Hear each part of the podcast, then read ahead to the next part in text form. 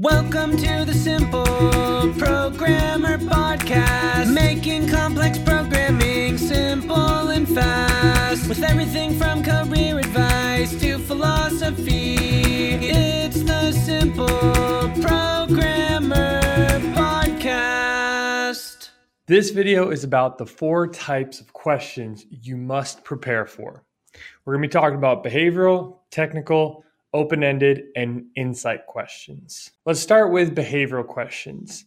These are some of the most common you will get in the interview. Behavioral questions look like this Tell me about a recent technical challenge you faced and how did you solve it?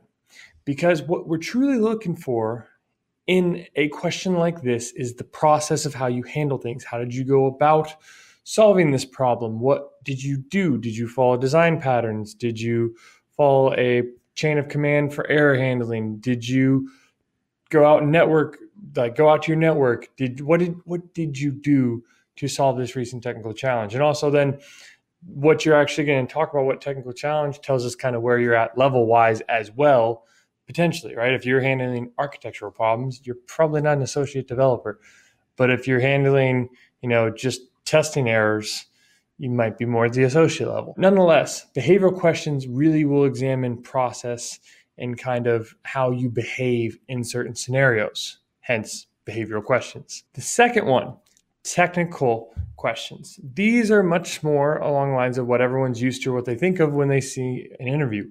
And that is the questions of what is Ajax? What are the pros and cons of Node?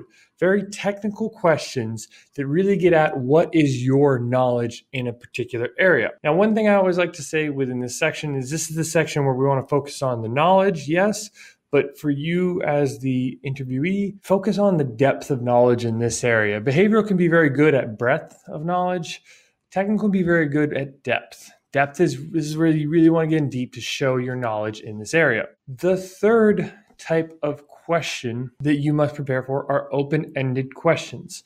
These are the ones where they kind of give you a little bit of like, describe yourself in three sentences, or tell me about a time when you sold ideas, or what motivates you, or what are you interested in. Now, they leave it very open ended, could kind of let you take it wherever. This also be a, a good place where the tell us about your biggest strength and biggest weakness question. This is a common question that ends up um, that people don't like all the time, to be honest. But it ends up, it shows up all the time, and it falls into that open ended category. Very important for you to prepare for, especially like that last question I was just talking about, uh, because it really shows you where you can take it. And quick tip on the weakness and strength you want to make your weak, biggest weakness move into your biggest strength. Keep that in mind. This section around open ended, though, is all about you showing me something because it will drive the conversation.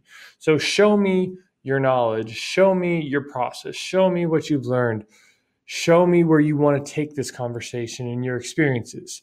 It's it's very open, hence open ended for you to take it wherever you would like, but that will drive the rest of the conversation. So be ready to talk about your stories, your experiences, all these things I was just mentioning. The fourth one, uh, which is actually extremely important because they're becoming much more popular, are these insight questions. Uh, insight questions uh, could look something like this uh, What has surprised you most about X? Or what was it like building a framework? Some type of accolade or some type of something on your resume that's going to stick out is generally where these questions will come from. And what they're meant to do is to validate what you're saying and to learn and show or show us what you learned in the process, right? Because everything is everything you take, whether it's a new job, whether you're going to take a course, you're learning something and all these things. And what you pull out of a course you go to or what you pull out of a previous job is very important, um, right? Another one is tell me about the greatest experience you had in your last job or what did you learn most from your last job? Those are other insight questions that i see all the time. You want to be able to give the insight here because this is where a lot of people get caught up. So anything on your resume right now is hunting. It's like open hunting season. Anything on there you could be found out on or not found out on but you could be asked questions on so prepare for the insight ones especially around when I see people list off these big things like they wrote uh, an entire e-commerce website in one day. Like, pump the brakes. Let me let me check on that one. And so, if you put something like that on your resume, be prepared to give the insights of how you did it, what it was like. Um, if you've built a course or you have a book, be prepared for someone to ask an insight question towards that to see if you really did it and to see what you learned from it and to see and validate what what's going on. Because far too often people put things on their resume just to bolster themselves up and it's not necessarily the truth. And if you remember back to that coding 101 interviews i was talking about don't lie because this question these questions are going to be geared towards the part of your resume where if you lied they'll be found out because you won't have good insights. When someone asks you about AWS, you will have no good insights of how you actually used it, how you built an e-commerce site in one day because it's not live, it's not actually done, it's not real, but yet you said it on your resume like you did. So be prepared for insight questions. Out of these four question types you must prepare for, the big things that stick out that you should know is that what is your process? What's your knowledge? How are you going to drive the conversation by showing them something?